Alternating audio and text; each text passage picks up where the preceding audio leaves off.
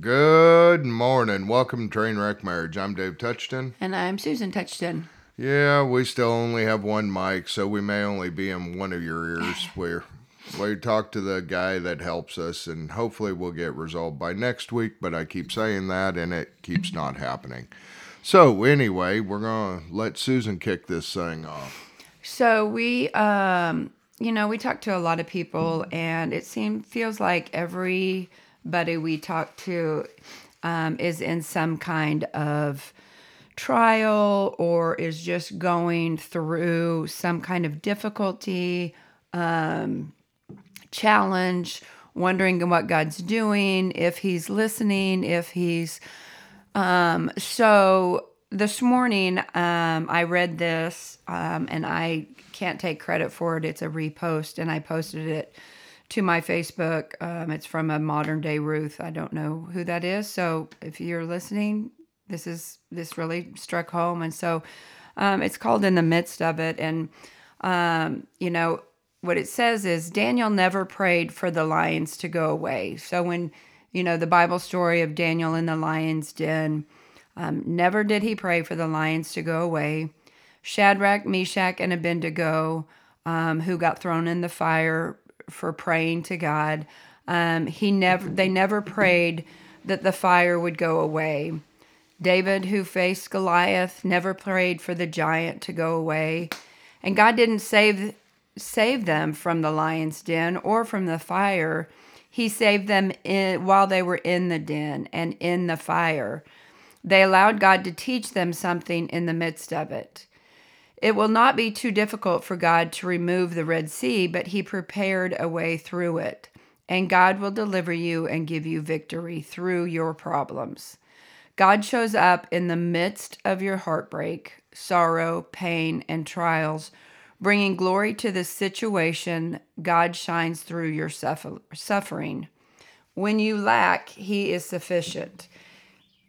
Experience God's goodness in the midst of it, in them and through them. So I just, um, you know, that really struck a chord with me this morning, just because we've been, you know, every day is a trial that feels like of some sort or another. And uh, we both believe that God is trying to teach us something, that we're supposed to be learning something. There's a reason why we're waiting, um, you know, in in this process of trying to figure out what he's doing. There's a reason for it.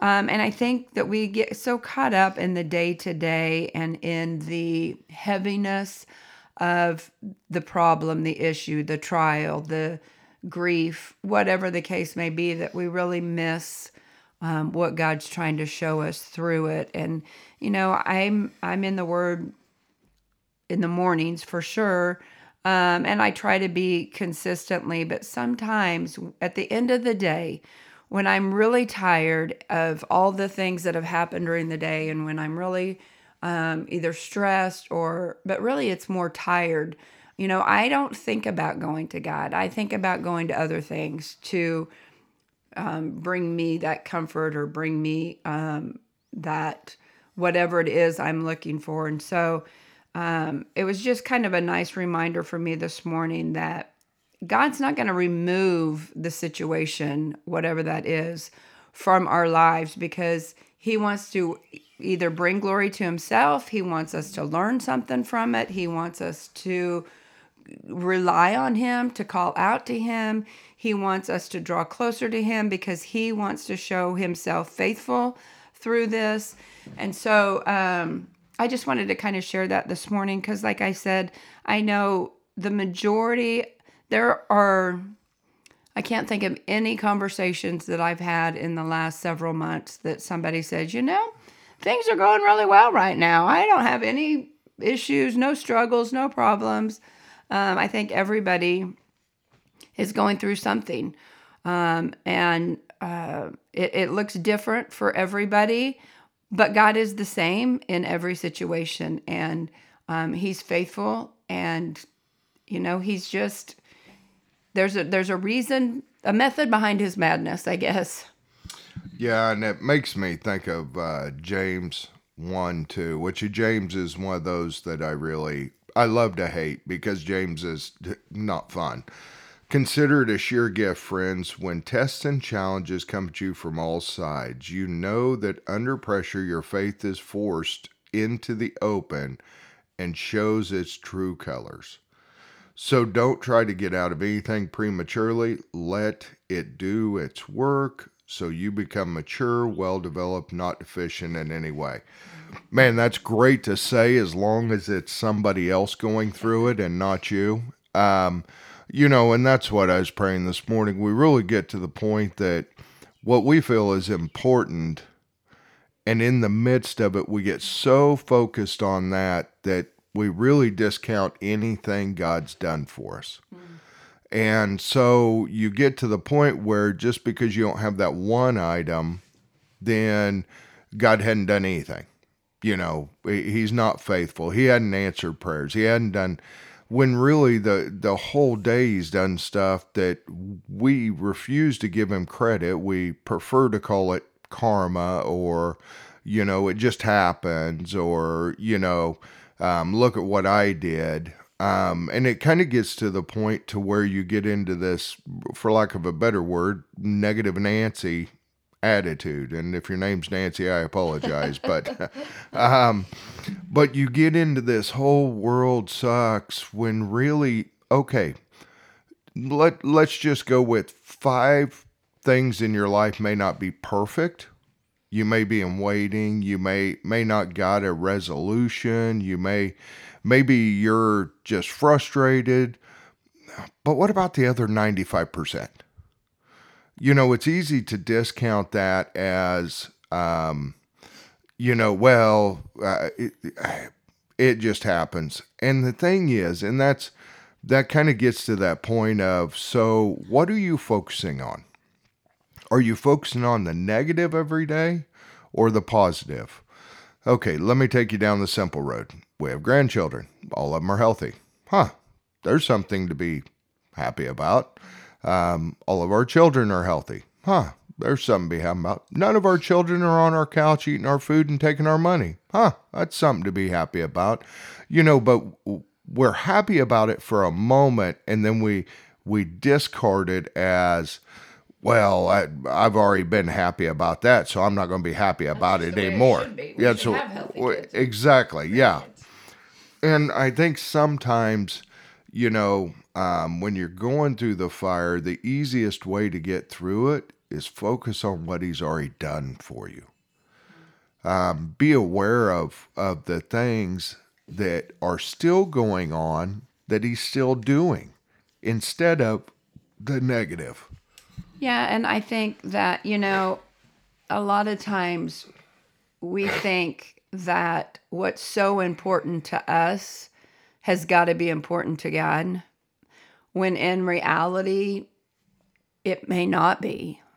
You know, um, what causes us so much stress and anxiety, bitterness, you know, God's like, this, in the whole scheme of things, if you would look at the big picture, if I could show you the big picture without you totally freaking out, this is minor.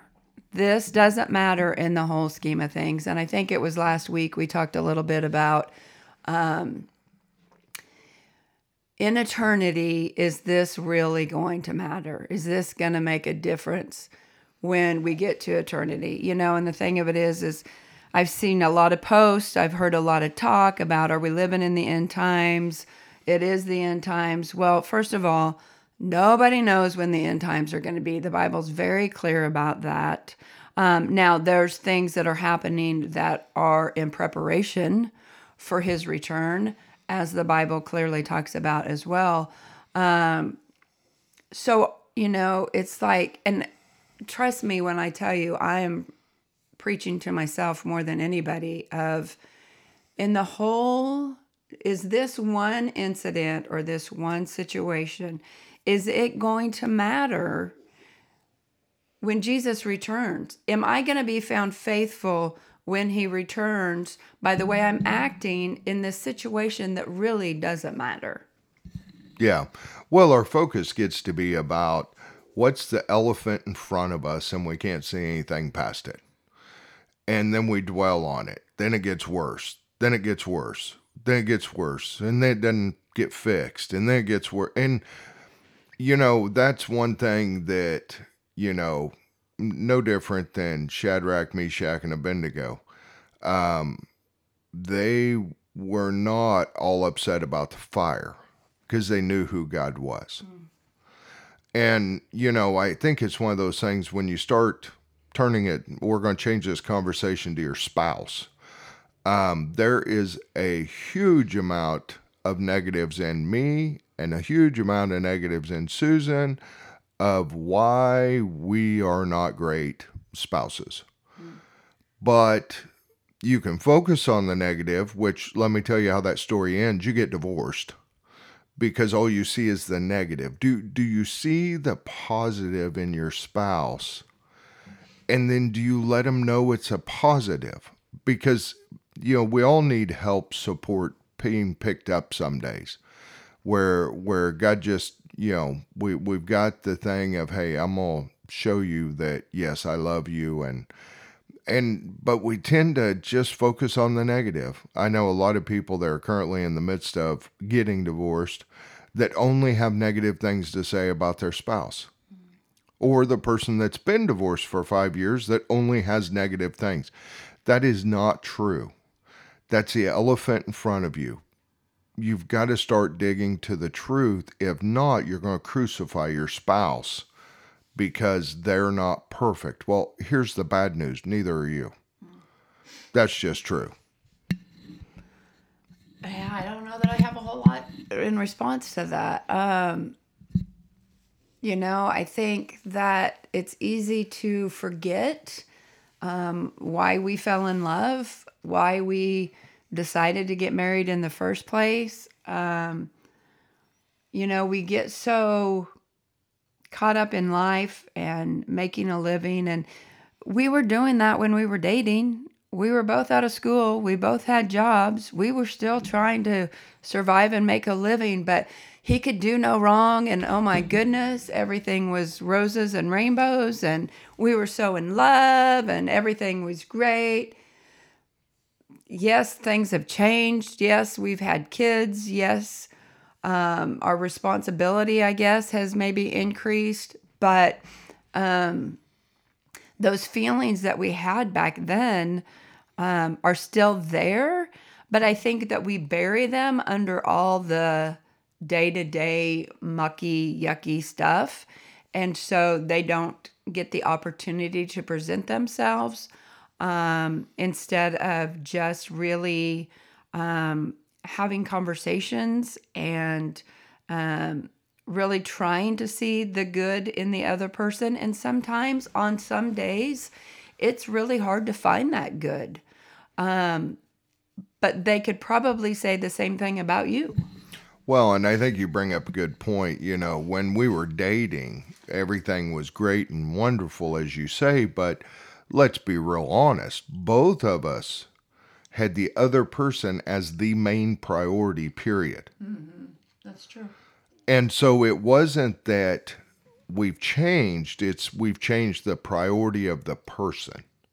Mm-hmm. And so when, when you're in that dating mode in the first year or two, whatever it is, the, the honeymoon period to where, you know, what happens over time is you take your fo- you lower their priority level where other things take higher priority. So in turn, your concern's not giving them what they want or need. It's about getting what you need or want. And so it's kind of one of those things of what's your priority? Is it all the negatives in front of you? Is your spouse even a priority? I mean, do they even rank in the top ten of, I want to make sure their needs are met today? Or are they in the bottom one hundred? Because that's where divorce happens, is if they your spouse gets low enough on the list of priority, then you stop taking care of them at all and you deal with the five elephants in front of you and can't get out of that thing, you know. And I think it's one of those things that we've been deceived in the white picket fence and everything's wonderful. Um, when really we need to have the conversation, is your spouse still a priority? Is your spouse in the top ten of your priorities? Five, four, three, two, one, or do they not make the list at all today because of what you feel the world's giving you? Or because you have taken on too many other priorities. Um, you know, I understand, and, and we've talked about this several times in our podcast, is, you know, you're, you have these kids, and obviously, um, you, your kids are a priority. Um, but again, when you start making your kids the priority, then your spouse gets pushed down. Um, and I'm not saying that your kids shouldn't be a priority. They should, but in the process of having your kids as a priority, you can't lose sight of the fact that your husband should still be, or your spouse should be, the first priority. Because here's what's going to happen. We've had three ki- wonderful kids. They grew up and they moved out, and we're praising the Lord for that. We're very thankful for that. Um, so now we're stuck with each other. And I say that in the most lovingest way, but that's the, I mean, you raise your kids to grow up and be functioning adults in society. Well, when they do that, then it's just you and your spouse. And so if you've pushed the, them down on the priority list, and your main priority, if they were your kids, are now gone, how do you push that priority back up? Because they're so far down that there's hurt, there's resentment, there's whatever. Um, and so in the midst of raising your kids, your spouse still has to be, should be, at the top of the priority list. Just start dating again. Well, I remember one time Haley and Susan got into it. Haley's our oldest, and it was it was a good battle. Susan had had a very bad day, and she had said something just off the cuff, which was not correct, and her and Haley got into it, and Haley's good about calling him out, calling her out. And so she drug me into the conversation. Haley did. So I get into the conversation. I'm like, Haley, your mom's right. She's like, no, she's not. And you know it. I said, your mom's right, and your mom, you're going to do what your mom says. Well, that ended. Susan went to bed. She always went to bed early. And so I drug Haley out in the garage, and I said, you need to understand something. You will leave. Your mom's not going to. I back her. Well, you know she was wrong. I said, she was wrong in this situation, but I back your mom because you will leave, and it's going to be me and her. Then what do we do? I said, I'm not going to fight your mom. Well, a couple of weeks later, they got into it again, and uh, I just, from the living room, yelled out, Haley, you want me to get involved? And she's like, no. Because she knew, and, and that's, we've said this a lot on this podcast, but if you're not standing back to back with your spouse fighting the world, then that means you're fighting your spouse. It's not that you're just trying to survive the world, you're fighting your spouse because they're the closest closest one to you. And and it's a very hard concept to do daily. Back and you fight. It's us against everyone else. And that's kids, that's parents, that is everybody that's in this world. You know, you are there to protect that person's back. The moment you walk away and they get blindsided, they're now fighting you. And you say, well, it won't last. Yeah, it does. Because what ends up happening is they remember they got blindsided by you and they no longer trust you. They no longer trust you to have their back. And then a molehill takes time and makes a volcano. And then you wonder what the hell happened. And it, you know, that's the thing is, at some point in time, you have to evaluate. And you say, my kids are the most important. I have bad news. They're not. Your kids will survive. We we grew up in the eighties, seventies and eighties. We survived being the kids that, you know, don't come in the house. I mean, literally, I would leave in the morning on my bike, and I knew I had to be home when the street lights come on. My parents had no idea what I was doing or where I was at, nor did it matter. I survived. Now, my question for you is, are your kids too high of a priority in, in your list? Um, have you taken your spouse for granted? And, you know, well, they don't do this and they don't do that. And, and you start down that road, but what about the things they do take care of? And you say, well, I don't have any. Well, you probably ought to pray about that because you need to be knocked off your pedestal. You're you're not quite as high and mighty of taking care of everything, because I'm going to say ninety-five percent of the time, your spouse does a lot that you don't acknowledge. And so you get focused on the negative and quit worrying about your spouse. Well, and I, you know, I'm sitting here thinking, like, I know that travel ball has become a huge thing. We did it with all three of our kids. We were gone on the weekends all the time. And yes, it was great family time, but it did not bring David and I any closer. Um, we were all together, but it's not like we had any, you know, we were either with the kids or we were in uh, a group of, you know, all the players. But well, um, even sometimes we had three traveling. Right. And so, so we, we worked together. Right. Um, but, you know, you think about the time that you spend running your kids and, and getting them involved in everything, um, and how little time you spend trying to build your relationship and trying to date your spouse. Or, and again, we've been there, done that. We've, you know, we had, we didn't date while we were raising our kids. Um, And I say that we we were intentional about every three to six months we would leave them at the grandparents' house and we would get away, because otherwise we would have probably been divorced, because um, you know, you get to a certain point, life gets so crazy and busy that you neglect each other, and David would be like, okay, time out, we need to we need to get away and and refocus. Um, but I've heard a lot of people, well, I don't. You know, I don't want to spend time with my spouse anymore. I don't even like him anymore. Okay, you've got to, again, go back to think about what made you fall in love with him. You liked him at one point in time. And I'm not saying people don't change. I'm not saying that things don't happen and personalities change and all this. But it, this, the person that you fell in love with is still there somewhere. Um, and you may have to really pull it out of them by conversation, or what's going on, or why have you changed, or um, I feel like you've changed, you know, kind of what's overwhelming you, or whatever the case may be. Because, you know, you can say you don't like them, you don't want to spend time with them. Um, I'm thinking of, of a couple that's going through a situation right now, and divorce is probably they going to be the end story, but at some point in time, you all fell in love and you really cared about each other and you decided it would be a good idea to get married.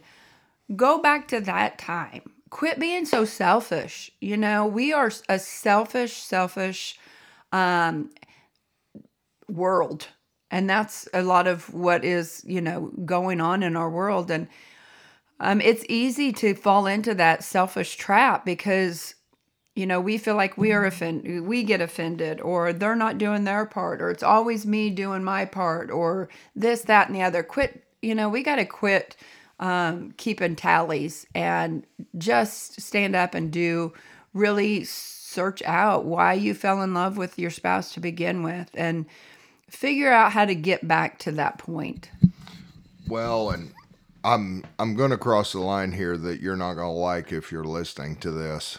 Because what I've found to be true is you're getting what you give. Mm-hmm. Your spouse is a mirror. If you don't like your spouse, that's because your spouse probably doesn't like you because you're being a craphead. You're degrading them. You're putting them down. You're only seeing the negative. What I've found true with Susan is the more I take care of her, the more I get a better response back. The less, if I wait for her to do it, then that means she's getting zero, but I expect one hundred percent from her to me. I have bad news. It's probably your fault. You, you need to own a portion of it at least fifty percent. And, you know, whether it be the guy or the the woman in the conversation, what I can promise you is you're going to be a majority of the problem because, and I'm going to go with both you are seventy-five percent wrong, which doesn't equal one hundred, and I get that. But from your perspective, if you're not looking at your spouse and trying to give them what they need, then why would they give you anything back mm-hmm. that you need? It won't happen. I, I can promise you we did it for decades. We focused on the kids. We didn't focus on the spouse. We just were trying to do travel ball, whatever. Um, and so when you don't get what you want from your spouse, you blame them when really it's your fault. I mean, like it or not, somebody has to be the adult and start. Somebody has to be the adult in the group to say, you know what, I don't care how they treat me. I'm going to try to meet every one of their needs, because that's what you were doing when you started dating. That was your priority when you started dating and you loved them the most. And that's, that's the thing is, it's easy to blame the other person, because then you don't have to change anything about you. If you want your marriage to turn around, start changing you. Start looking at your spouse differently. Yeah, and I'm just going to throw kind of a curveball here because I just thought about this. You know, a lot of our problems while we were raising kids is because we were trying to keep up with the Joneses, and I know that's a cliche, and sorry, Joneses, if you're listening, but, you know, we worked so hard at trying to put on the appearance of having it all together, and we had all the toys, and we, you know, wanted people to think that we had money. We wanted to um, think that our kids were perfect, that our marriage was perfect. Like, we spent so much time and energy trying to make an... A, appearance for the world to look at us and say, oh, they really got it going on. When in reality, that caused a lot of our stresses. Um, money issues obviously is a number one um, issue with marriage. Um, we were spent at every turn because we had the boats, we had the lake house, we had all the things that we thought made us look good from a worldly standpoint. Um, which is part of the reason we were so stressed out and so in conflict with one another, is because we were so stressed out. We were trying to pay for all the crap that we had. Uh, we were trying to make sure that the kids were involved in everything so that they looked good and they had the best ball bats and the best gloves. And anyway, so just something to think about, that what are you doing to impress other people that is causing stress on your marriage and your relationship and causing part of these turmoil and problems. And, you know, a lot of the trials and stuff that we go through is because it's self-inflicted, not necessarily because it's um, something that God is um, putting us through. He's just trying to help you get through what you've created. Yeah, I agree. And and I know this, we're kind of beating you up today. Um, but we, it's not our intent. It's not our intent. But if you're not accountable for what you do, then I have bad news. It's going to fail. Um, because, you know, what I found was the more I worked on me, and the more I tried to take care of Susan, not like I did it well, and I know that, but at least I was giving effort. And the problem is, we tend to be, if I do it once for you, I expect you to change. Mm-hmm. And this is a marathon.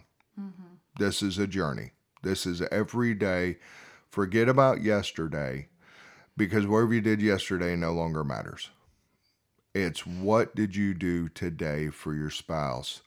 And we love you and we want to see you guys succeed. And if you're struggling in marriage, I mean, reach out to us. Not that we have the answers, but we've got a, a book of bad choices um, that we've done. That we can draw from. that we can draw from. Hey, you guys have a great, great week. I hate saying this, but share the video. You never know who God's got in the path to listen to it. Have a great day.